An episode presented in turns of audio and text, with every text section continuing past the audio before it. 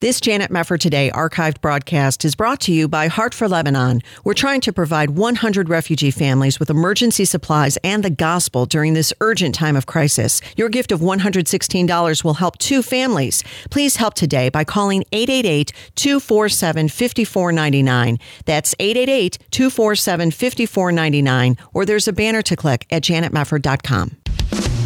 This is Janet Mefford today. Our confidence is in Christ alone. Are we going to stand with God come what may? If the Word of God says it, I believe it. And that's the way it is. And now, here is Janet Mefford. Welcome, everybody. What are we to make of some of these so called experts who've been lauded by the media for their coronavirus opinions? They said the virus would kill millions. It hasn't. They said our hospitals would be overwhelmed. They weren't. They said to do lockdowns, and now even the World Health Organization advises against lockdowns except as a last resort. And despite all the conflicting information from entities like the CDC and the WHO, a recent editorial in the New England Journal of Medicine actually called for President Trump to be voted out of office over the handling of the pandemic. These editors claimed when it comes to the response to the largest public health crisis of our time, our current political leaders have demonstrated that they are dangerously incompetent. In fact, as my next guest says, the president has not failed in his response to the pandemic. And beyond that, perhaps we should be paying more attention not only to where the coronavirus came from, but to the challenges that the healthcare industry as a whole faces.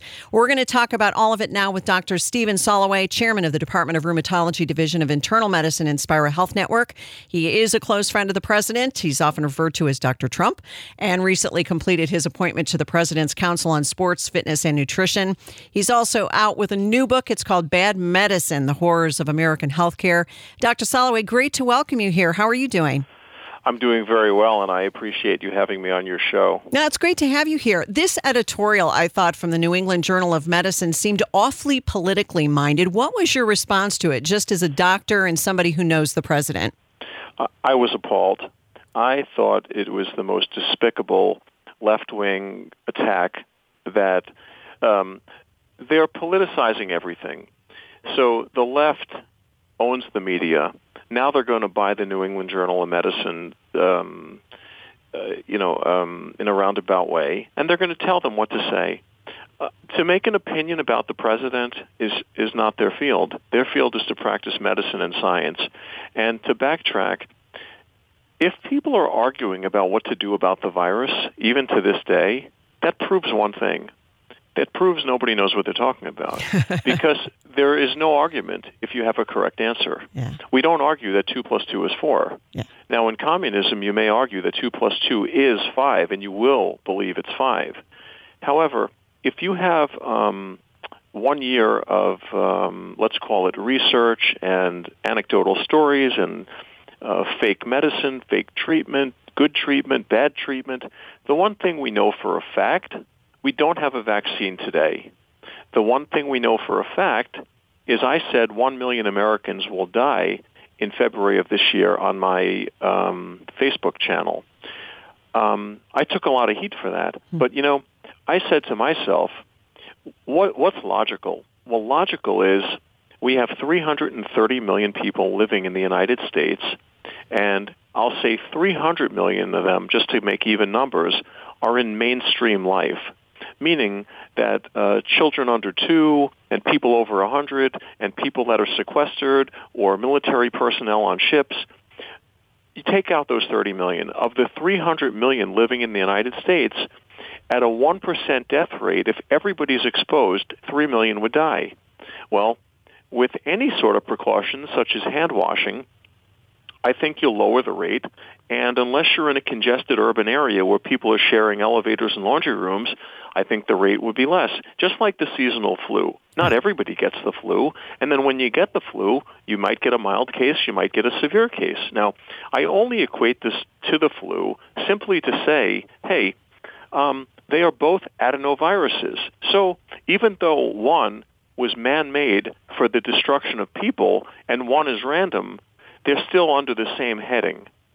So we have this virus floating around, and every scientist has a different opinion. The, five infectious disease doctors at the same health system that I practice at all have a different opinion about the virus. Hmm. Well, so that fact alone, again, proves, and I write about this, this proves that nobody has the right idea, okay? Yeah. Every hospital on the block has another protocol how to treat a COVID patient. Um, there's only one way to help yourself with COVID right now. And again, I wrote this in the book. Back in February, the government should give out um, masks, you know, N95s or, or better.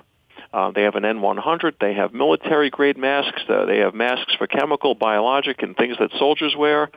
Um, you don't think the people in Congress, especially the Democrats, they're all wearing these masks. The rest of us, we don't even get to see the masks. That's true. They're all protected. I mean, the exposures, you know, they come and go because people get viruses. They're going to criticize this poor president over everything. He didn't cause the virus. I, I would look at this and say, you know, if I think 3 million people were going to die, I think he saved 2.8 million people because mm. somehow he made it so only 200,000 died. Yeah. I mean, how do you expect to have a, ravaging virus killing people all over the world, except, of course, in China, they don't record the death because they shoot you if they think you have the virus. In North Korea, you put to death or a concentration camp if they think you have the virus. And of course, they don't test anybody. So of course, these companies, uh, countries will show no virus how can you show virus if you don't even have a kit to test for it? Yeah, right. That's so uh, true. That's so true. And you look at Sweden, what's happened in Sweden, they have people all over the place walking around without masks at all. And nobody. And by the way, yeah. I don't disagree with that. Yeah, yeah. You have to live your life. Yeah, I mean, what are we going to do? Roll, roll up in a ball and let China attack Taiwan, and then you know we're living in a communist world, and then uh, China's buying up all of New York, San Francisco, Atlanta, Houston, Dallas, and every other large city, and um, uh, you know they're going to own everything if they don't own it already. And uh, they're laughing all the way to the bank because all their disposable billion people they just shoot them and put them in a concentration camp. While here, we value life and we value all life nobody values life like we do here. Right.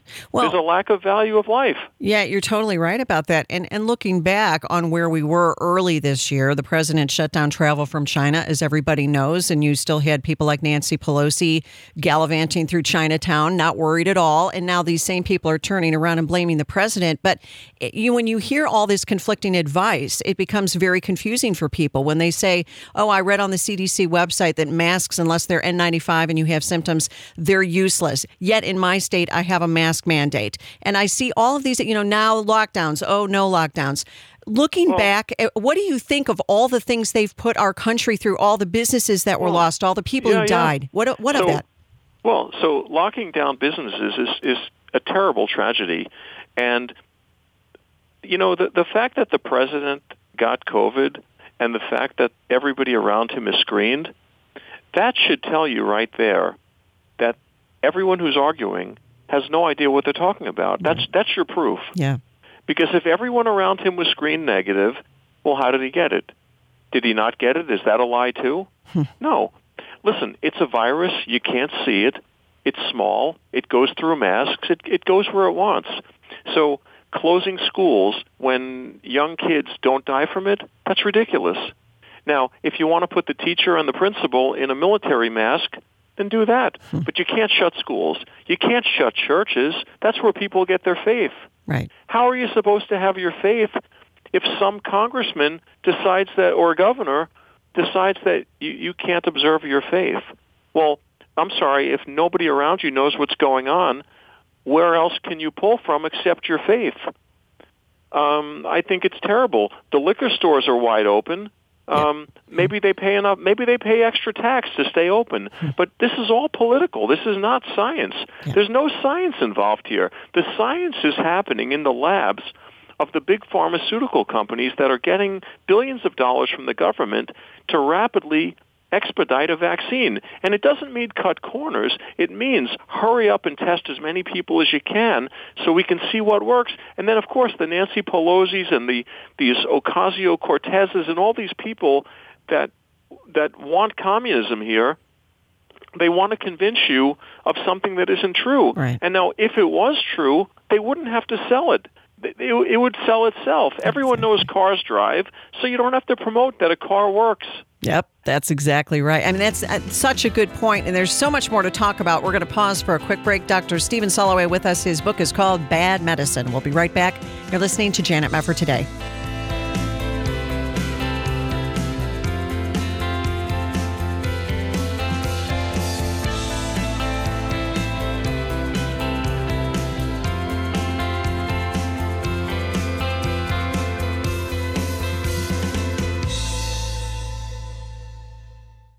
Are you in need of a healthcare program? You're in luck. As a member of Liberty Health Share, you're part of a community that comes together to share their medical expenses. You can sign up throughout the year with memberships starting as early as the following month, and there are no contracts or commitments. Programs start as low as $349 per month, and there's no network, so you can choose your own doctors and hospitals. Liberty Health Share is a nonprofit ministry, not insurance, so your money goes toward helping other members with their eligible medical expenses. And in your time of need, other members are there for you too. You can feel good knowing you're part of a community of like minded individuals who understand the importance of people coming together to bear one another's burdens.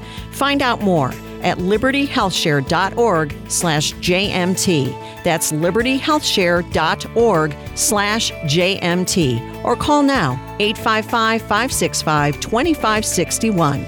855 565 2561. Did you know that Bible List believers around the world are praying to receive their very own copy of God's Word? Through the Ministry of Bible League International, you can send those Bibles today. Hear from Meng in Vietnam. If they don't have Bible, how they can find the truth? Because the Bible like a map to bring them to find the truth. And many people, they are really uh, hungry for the Word of God and then they need the Bible. Nepo is a pastor in Ghana praying for Bibles for former Muslim radicals now following Christ. Anna was forced into an arranged marriage to an abusive atheist in Albania, but her godly witness changed his heart and now he needs a Bible. Emilio lost everything after his home was burned by terrorists in Mexico, and he's praying for a Bible to share Christ with others. Will you be the answer to these pleas for God's Word? $5 sends one Bible, $50 sends 10. And because of a matching gift right now, your gift will be doubled. Call 800 Yes Word, 800 Yes Word, 800 Yes Word, or there's a banner to click at janetmefford.com. You're listening to Janet Mefford today. And now, here's Janet. Welcome back. Great to have you with us and great to have with us Dr. Stephen Soloway. His book is called Bad Medicine The Horrors of American Healthcare. And you made a great point, Dr. Soloway, before we went to that break when you were talking about you know the selling of communism. If it's so great and it really works, you don't have to sell it. And it's funny because along those lines, we've seen a lot of discussion with the Democrats putting Judge Amy Coney Barrett on the hot seat and talking a lot about Obamacare and she's going to ruin Obamacare. And Obamacare was the same law that Nancy Pelosi said, you know, you have to pass it in order to find out what's in it. What of Obamacare? What are your pers- what's your perspective really on the state of American healthcare as it stands right now overall? If if you allow me, I'm going to answer this in a long-winded fashion because I want to make sure I fit in the answer within our allowed time. Great. Obamacare, first of all, was a political platform to do things nefarious other than health care and it was a good way to shove it in under the radar. Okay, yep. so let's just start with that point. Um, the concept that was portrayed to the American people was, "Hey, we're going to get everybody insured in this country." So let me stop there with, with giving you that information. So let me tell you some facts. We have 330 million people that live in the United States, and 300 million actually have health insurance. 200 million have private health insurance, and 100 million have I'll call it state sponsored or government health insurance, Medicare or Medicaid, or TRICARE, which is the military insurance.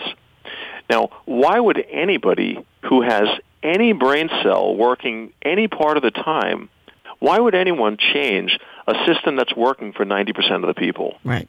Why can't we simply fix the 10% that isn't helping everyone? Now, let me stop there. Of the 30 million people that, quote, have no health insurance, there are veterans. Well, what's interesting about the veterans, they go to the VA and they get free medicine. Where do they get the prescriptions from? They go to their family doctor. Why do they get to go to a family doctor? They're on Medicare. Well, if they're already being paid for by Medicare, why are they also being paid for by the VA? Hmm. Now, I'm not saying that the VA is bad. I'm saying that why are two health systems paying for one individual? Why can't that person go to their doctor and get their medicine for free at their doctor if they're a veteran? Yeah. This way, if you take my numbers, that 30 million uninsured is reduced by 13 million. So we truly have 17 million uninsured Americans. And uh, for the price that we spend out on every hurricane and disaster and FEMA situation or earthquake or something that goes on if there's a, a tragedy in Afghanistan or in one of our enemy adversarial countries, we're always there with tons of money to fix it.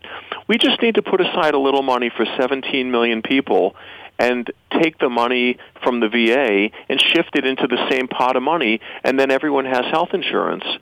So the whole Obamacare is a is a fallacy. Um, we have 90% of people getting health insurance before, during, and after Obamacare. So I don't see a big problem. Now, there's different levels of health care, so let me add this in. What bothers people the most about their health care? People go to the hospital and they're admitted with um, a stomach ache. They get in the hospital and the nurse comes in, they take the vital signs and they ask the patient their history, and then they say the doctor will be along shortly. A doctor walks in very rapidly, speaks broken English, and the patient doesn't know what's going on, and they're scared because their family's not there. Especially now with COVID, they don't want guests. No. So, doctor, doctor, uh, can you answer my questions? Where, where's my doctor? Where's Doctor Jones? I'm used to seeing him.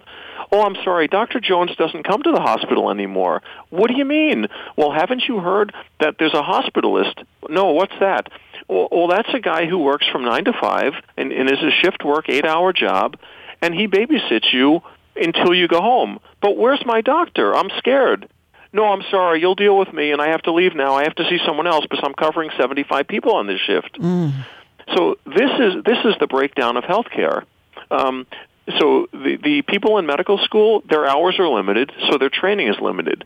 They come out of medical school, and with debt or without debt, they're going into these shift work jobs where the patients are very unhappy. Patients are not being treated properly because your doctor no longer goes to the hospital. If you were admitted to the hospital, if I were admitted to the hospital tonight, we're not going to see our doctor because our doctors have basically been paid off by the government and insurance companies and uh, the Obamacares and all these plans to stay away so that they can have hospitalists on shift work and keep everyone else referring people to the hospital. And the same thing goes for urgent care. You go to urgent care, who owns it? The hospital. You pay two hundred dollars, and then what do they do? They transfer you to the hospital. But when you get there, you don't know anybody because your doctor doesn't go. Mm-hmm. In fact, they paid somebody. It's like when you apply for disability at the state.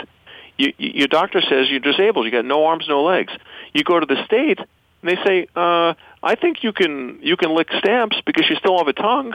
and you, you see, so the system is so rigged and it's so fake. I mean, it's you know, so obviously I do support President Trump. I, I support him 100% wholeheartedly. Um, however, you know, these problems that we have, uh, they they stretch way beyond the left hatred for the president. They're affecting um, human beings. They're affecting, you know, the Christians. They're affecting everybody. They're affecting healthcare, our you know our basic right to live comfortably. They're affecting that by destroying the system and cutting the education, hiring shift workers at a low salary, and um, encouraging doctors to pretty much stay away, you know, butt out. Um, we have people coming to my practice from literally all over the country, all over the world, because I, I run a YouTube channel and I explain things to people. I'm old school. I, I don't mind if I have to spend an hour with somebody. People complain I run late, but look, you can either see me and I run late and I explain everything to you, or you can be seen for five minutes and told, you know, goodbye. Right. Right. But doc, uh, I have questions. No, sorry, questions can be some other visit. I hope I answered the question. You did. And I want, yes. I want you to know my book, and I'm not just saying this. My book, I wrote myself. I sat um, seven hours a night after work, and I edited and typed and wrote this whole book. Good. This book is filled with true stories, true disasters. I mean, horrible, horrible things that you can't imagine. I'll give you one example. When I was in my training, they dropped an obese person on the floor just because they could laugh about it. I saw doctors do this when I was a student. Wow. So the stories in my book are very true, but the most important thing about my book, I teach people what to ask, who to ask for, how they can empower themselves and their family when they're in the hospital and they feel like there's only doom and gloom. So this book is meant to empower because I was a patient 3 years ago and after that experience I was treated so horribly that I had to write what people, normal everyday people that are not doctors, what they must know about the healthcare system and how to get their voice heard even within a small system because there are ways to do it, but you must advocate or have an advocate for you, and you must read the rule book, which is my book. It's a totally true story. Which is great. I, you know, I, I really salute you for a writing your own book. That's a big thing with me. I like people who write their own books, but Thank you, thank you so I much. really do. I think that that's a, a real accomplishment, and it's important because people do need your insider expertise. They really do. I, I we all go through this. Well, you know, let me ask you this because I know we just have a limited time left here. Sure, but sure. When we're talking about the future of medicine, there are a lot of people who are very pessimistic because they believe Obamacare is here to stay. Yes, there will be this case coming before the Supreme Court, but will they really strike it down? We're not so sure. What does the future of medicine look like from your vantage point? um, when I got into medicine 30 years ago, the doctors said to me, "Your life is going to be terrible because HMOs are coming." And I said, "How was it in your time?" They said, "We used to get paid cash." Now, here it is a generation later. My daughter's in uh, her residency, and I said to my daughter, I said, "The HMOs have come, they've stayed, and some are better than others." And she said, "What do you mean?" I said, "Well, each one is a company, they're a business, and so on and so forth, and you get a contract, and you choose to accept or not accept the contract. What's going on now is if if everything goes the way it should be, when I say it should be, the correct thing is you have to leave the system alone because it's working for 300 million people. Um, Obamacare, whether it, these so-called exchanges go away or not, those people are going to be absorbed as part of the state Medicaid system, which they have been. Now, if you would have asked me 60 years ago, do I think that Medicaid is a good idea, I would have said no. But we live in 2020, and for the people that are on Medicaid, they need it. And for the people that are on Medicare, they need it. Um, 100 million people are on those insurances. Yeah. So as long as we continue to have those systems and we have 200 million other people that are getting private insurance either from their school system, their police department, their fire department, their municipality, everyone is going to see a doctor. And the I believe the 17 million that will need insurance are going to have to be absorbed by the government. Hmm. That doesn't mean we need to overhaul anything. Anyone, any of these these idiot um, Ocasio-Cortez people that think we need a whole new system or socialized medicine or Medicare for all. Well, let me tell you something. If we have Medicare for all, every doctor that's any good that's past 31 years old is going to retire. There will be nobody left who speaks English. You'll have people running in and out doing shift work. Nobody will ever get to the bottom of your health problem. Boy. And the other problems go away on their own. You get it back. Yeah, we got to leave it there. But Dr. Stephen Soloway, the book is Bad Medicine. Thank you so much, Doctor, and we'll be back right after this.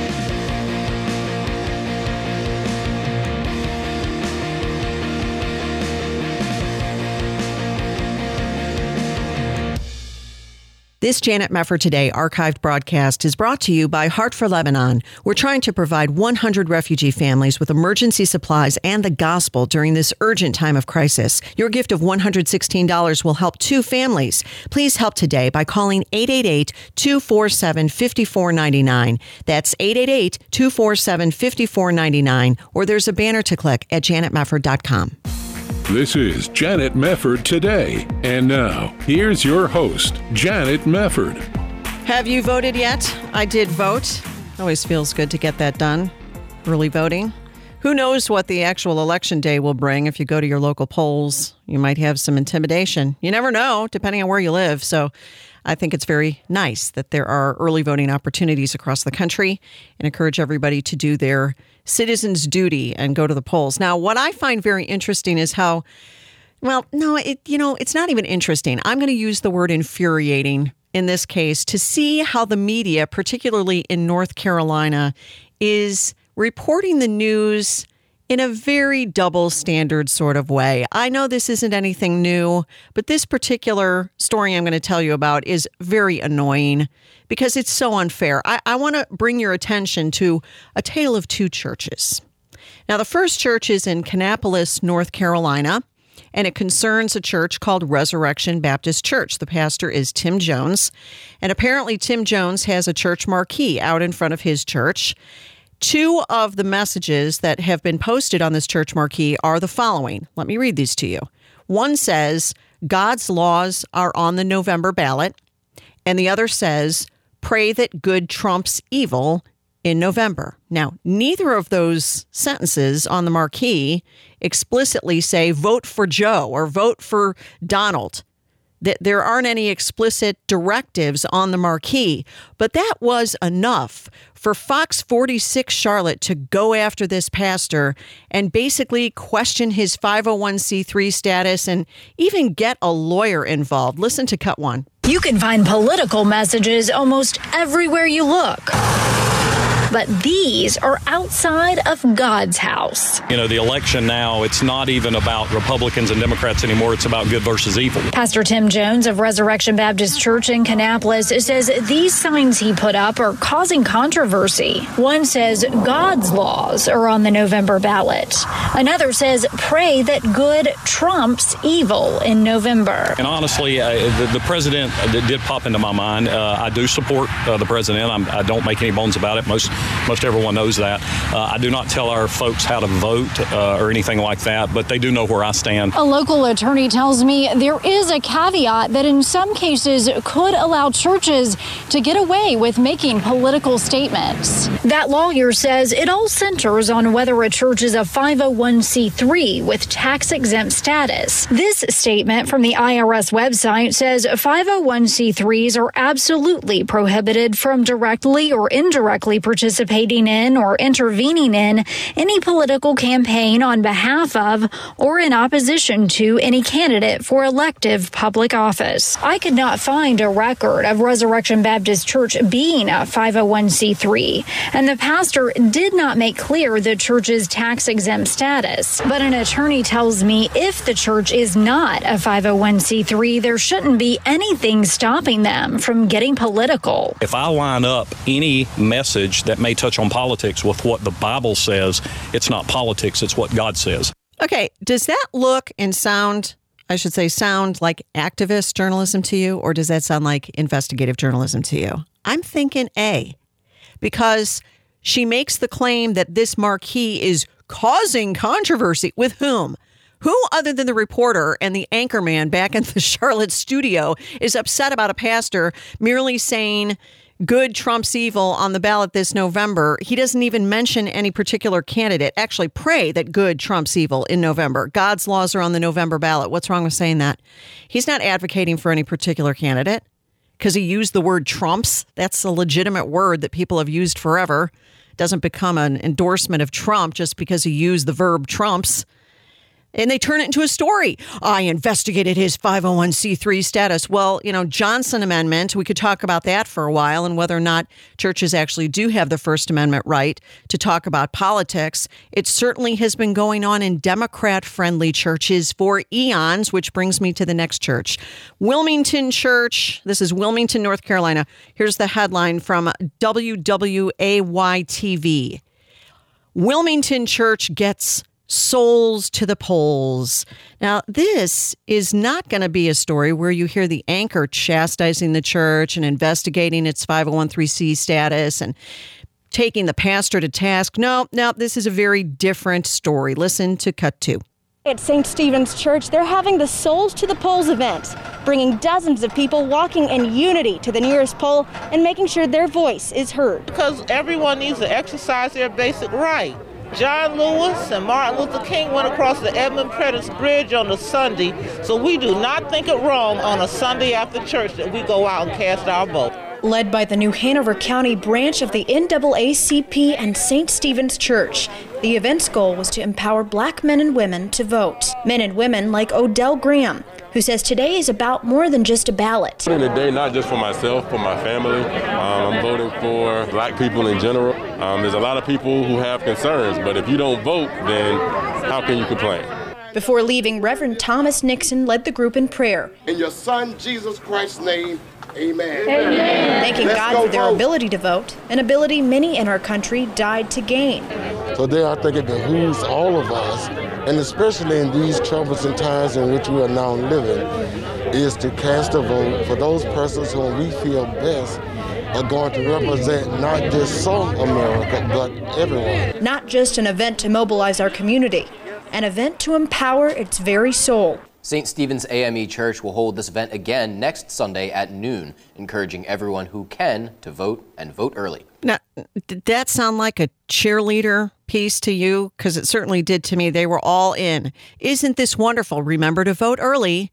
This is a right that people died for. Where was that kind of language in the previous media report on the White Pastors Church? This is a predominantly black congregation in Wilmington, and the skin color doesn't matter only for the point that we're in a very racially charged moment in political history. So maybe they would be tough on a white church in a way they wouldn't be tough on a black church, or maybe they'd be tough on a Republican based church or, or, or, a church that they thought was more Republican than a church that they know is Democrat. Let me tell you why this is really problematic. It's problematic because when you look deeper into this Souls to the Polls event, you find out some really disconcerting information. For example, if you click on the links, because this is a, a Souls to the Polls is involving this group called Black Voters Matter with the power fist in the logo, kind of like Black Lives Matter, and you look at the ncvoter.org, which is linked here candidates for president. And they have Trump talking about all the things he opposes. And then they talk about Biden all the things he supports. So it's you know it, you know what this is all about. It's like they're they want you to vote for Joe Biden of course. But then it says when you click a little further and you go into more on the Black Voters Matter Fund which is the name of the organization they say the people first and they say they want, we demand, is what they say, an increase from minimum wage to a living wage for all frontline and essential workers, paid leave for all workers without exception, food assistance for all, and especially those who are unable to help themselves, like the elderly and immunocompromised in the age of COVID 19, all student debt be canceled, a universal basic income to support and protect workers in the informal economy, any bailout package to financial institutions also must include canceling the burden of interest and payments from everyday people. And you go on, and there's more and more and more of that. And I'll tell you something the founder of this group, this Black Voters Matter Fund, is a woman by the name of Latasha Brown. Latasha Brown is targeting, according to the information on the website, and now this story from OZY.com. They say in this story, this co founder of Black Voters Matter, Latasha Brown, is targeting rural black communities in the South to boost turnout. The goal is not just participation, Brown says, but power. She says, in in this whole story where they go into the background of this woman, it says Brown makes an unusual admission for the leader of a group whose explicit mission, at least on paper, revolves around registering voters and boosting turnout. I don't believe voting is the end all be all, she says, adding the goal is never participation, the goal is power. So she's all about power, but she's also about a radical reimagining of America. That's something else that she says in the course of this OZY.com article. Might that be interesting fodder for the local news team that's saying this Souls for Polls is such a wonderful thing? Yeah, it's a radical thing. This is radical community organizer, Marxist based activism. And I guess that's fine going into November, but you better not say pray that good trumps evil. You can't say that. That, that that's wrong. We're going to come back. Stay with us.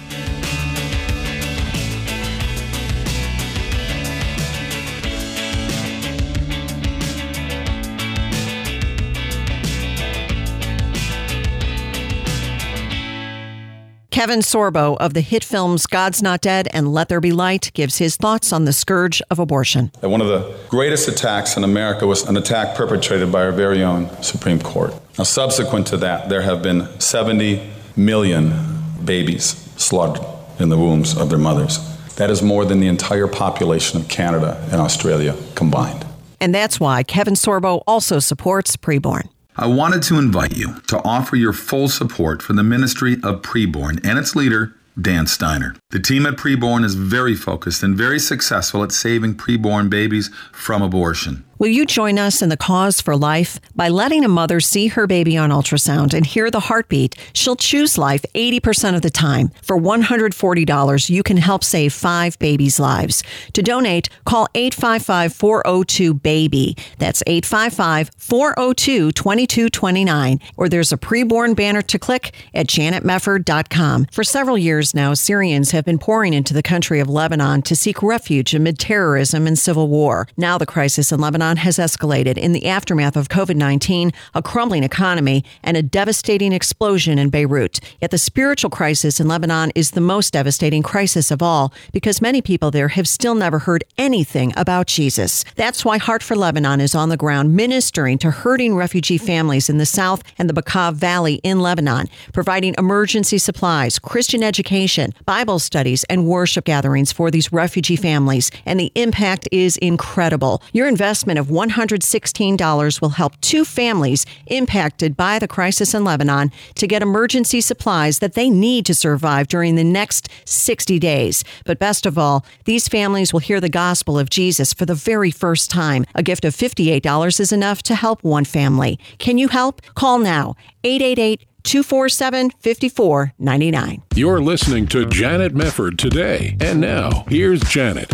We are back. I was telling you a little bit about the North Carolina media and how they took to task a pastor in North Carolina, a white pastor, white church, presumably. I don't know for sure, but he was a white pastor. And he had a marquee saying some generic things about good and evil this November. Oh, what about his 501c3 status? Oh, you can't talk politics. And on the other hand, in Wilmington, North Carolina, there's this whole Souls to the Polls event that took place. I guess there will be another one. And one of the groups connected to this event is Black Voters Matter Fund. Extremely radical group. And I'll, I'll give you a little bit more information because if you go on their website and you start clicking around, there's some really interesting info to be had.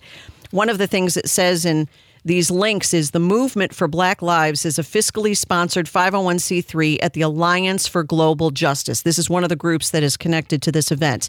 You go to Discover the Networks, which is David Horowitz's wonderfully helpful database of all of these radical groups, and it comes to a description of the Alliance for Global Justice. Just a few little lines I think will be enough for you to get the picture. The Alliance for Global Justice was founded in 1998 by members of the Nicaragua Network, an organization that had been created 19 years earlier to support the Marxist Sandinista regime in Nicaragua. They are anti capitalist, anti imperialist, imperialist. And central to their worldview is the belief that, quote, group rights are equal to or superior to the rights of individuals articulated by 18th century European men. Oh, it's just, come on, it's it's fine. What's wrong with it? Just because you're with a group, you're you're part of a group as a church connected to a group that supported the Sandinistas. What's the problem? This is just the beauty of American voting, right? And why wouldn't churches want to be involved in something like that? I would warrant most of the people involved in that event had no idea. They have no idea the radical groups that are using some of these congregations to bring out the vote and usher Marxism right into the United States of America. In fact, I go back to this co founder of Black Voters Matter this fund that was founded by Latasha Brown. She's a co founder.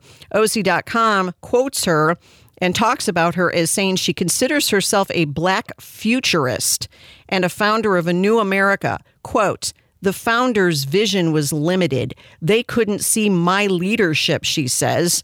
Her work and the work of others like her must also be rooted in what she calls a radical reimagining of America. Brown imagines technology that allows companies to pay workers a living wage for a 10 hour work week. Oh, yeah, dream on. And a police force that drops its guns and picks up tools for community healing instead. Oh, isn't that heartwarming? You don't need that gun, officer, just because somebody broke into my home with a with a gun and a knife and is threatening to kill the entire family. Don't bring a gun, just bring a tool for community healing.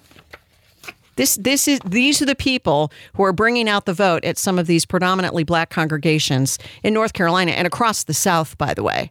So we're going to keep an eye on that. Now, I want to get to another story before I run out of time because it is along this theme of the racial issue. And I find this quite disturbing. I, I, would think any person who really cares about the future of education in this country would find this disturbing. It concerns the San Diego Unified School District, which has now changed its grading system to combat racism. You got that? Students, according to San Diego 7 News, students will no longer be graded based on a yearly average or on how late they turn in assignments.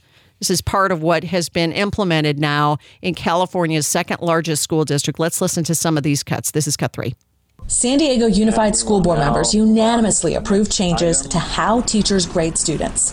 Those changes were prompted by a dark reality district data presented shows teachers fail more minority students than white students, a lot more. 30% of failing marks went to English learners, 25% to students with disabilities.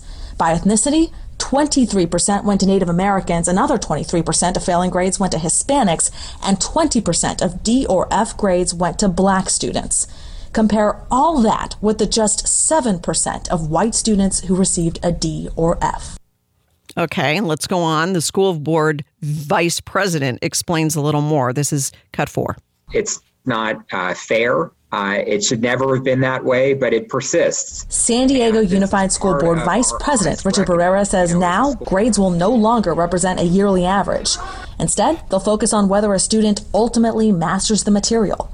Also, teachers can no longer consider non course material factors like turning assignments in on time and classroom behavior into a student's academic grade. I think this reflects, you know, a, a reality that our students have described to us and it's a change that's a long time in coming. One of those students is Zachary Patterson. I know a lot of my friends and students all across our district are excited about this. A school board student member and 11th grader at University City High School. And especially in the time of COVID right now, we're seeing that the inequities in our communities are so strong.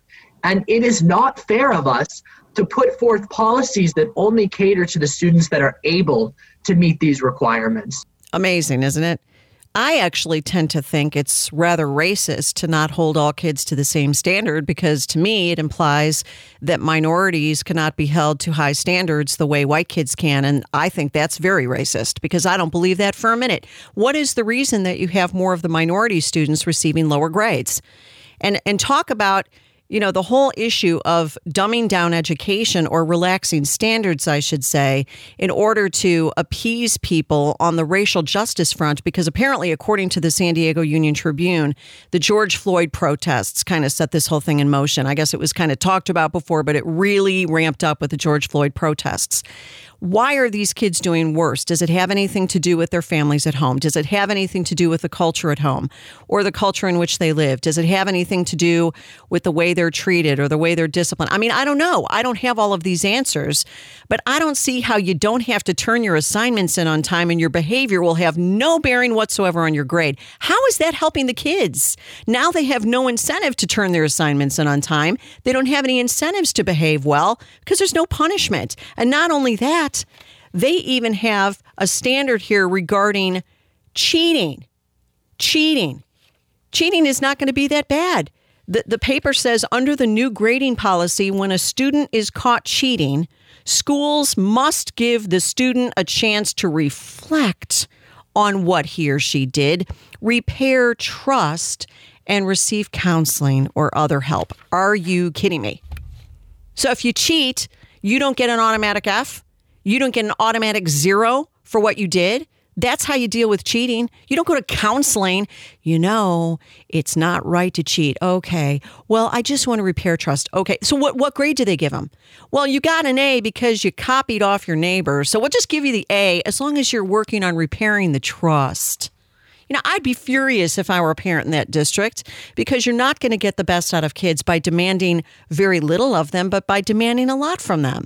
And I feel for the teachers, and to some extent, I feel for the administrators. I have no pity for the school board, but I feel a little bit for all of these teachers who are having to deal with sometimes difficult situations. I have friends who are teachers who talk about how difficult it can be in the classroom these days, partly because you have a lot of parents who just you know, maybe years ago, the parents would side with the teacher if the child was misbehaving. And these days, they attack the teacher. How dare you say that about my child? And then they complain about this or that or the other thing. It's not a universal thing, but there are an awful lot of parents who act like that these days. So, what, what, what, what comes of this? Do you really end up giving kids a better education? Now, let's go on. This kid who was all for it had one more thing to say. This is cut five. He says he's seen some of those inequities firsthand and hopes this grading system revamp will work to correct that. It's going to be a monumental shift within our school system. And that I do understand, and I will see at my own school, and every student in the district will see. So, student accountability measures like turning homework in on time and classroom behavior will now be factored into a student's citizenship grade, not their academic grade. That's amazing to me. Absolutely amazing to me. And if you're of a certain age, you're probably reflecting back on your classroom experience saying, we never would have gotten away with that. Nobody from any community or any race or any ethnicity would have gotten away with any of that. Because that's not the way you deal with problems. You don't dumb down the standard. You don't, and you're really, you're jipping the kids. That's the real tragedy of it. They say in this story here, the paper says typically grading is often arbitrary and differs widely from one teacher to another. It's always been that way. How many how many times do you look back on what a teacher gave you in an English class for your composition and you felt like it was unfair because that teacher didn't see that you included you know, some kind of comparison between the characters that you read in the Dickens novel? You should have done it a different way. Of course. You know, not everything is math with a right and wrong answer. So it is arbitrary, but it's just a shame what's going on here. In the name of racial justice, I think you're really committing injustice. By the way, I want to thank you guys so much for your support for Heart for Lebanon. We are doing so well on raising funds for these families and these camps helped out by the great ministry Heart for Lebanon. $58 will help one family to get Christian education, emergency supplies, and exposure to the gospel of Jesus Christ. Here's the number 888 247 5499. 888 247 5499. And we'll see you next time.